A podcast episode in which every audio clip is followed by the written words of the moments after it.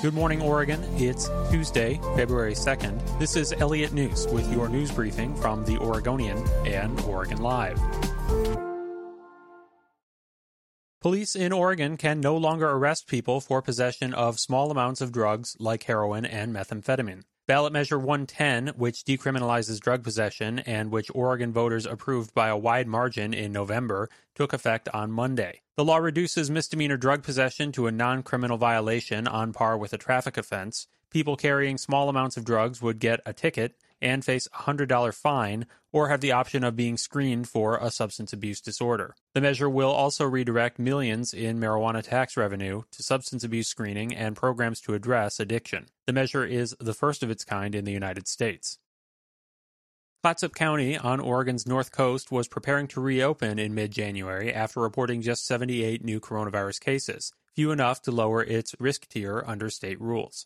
But the Oregon Health Authority reported Clatsop County as having 80 coronavirus cases during that same period. Those two cases made all the difference. Based on the cases reported by the Oregon Health Authority, Governor Kate Brown announced last week that Clatsop County would remain in the extreme risk category for COVID 19 spread and be asked to adhere to the state's most restrictive coronavirus safety guidelines until at least February 11, when the state next reevaluates risk categories. The confusion in Clatsop County demonstrates how just a few COVID 19 cases can make a massive difference in the livelihoods of business owners across a county and lead to frustration for those who are trying to keep their businesses afloat while navigating Oregon's constantly shifting safety protocols. The cause of the discrepancy between the county and the state numbers remains unclear.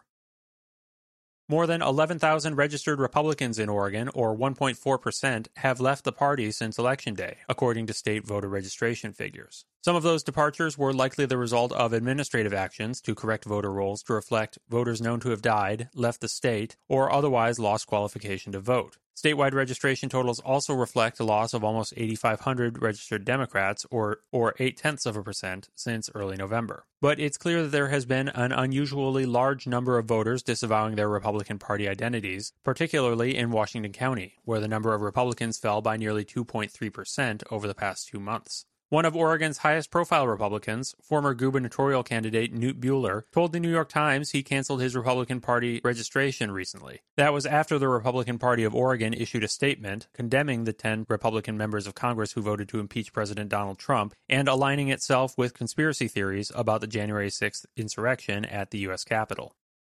Proud of where you work? Nominate your company for the Oregonians Top Workplaces program. Visit OregonLive.com/donate. Thanks for listening. Find more news at OregonLive.com and support our journalism with a subscription at OregonLive.com slash pod support.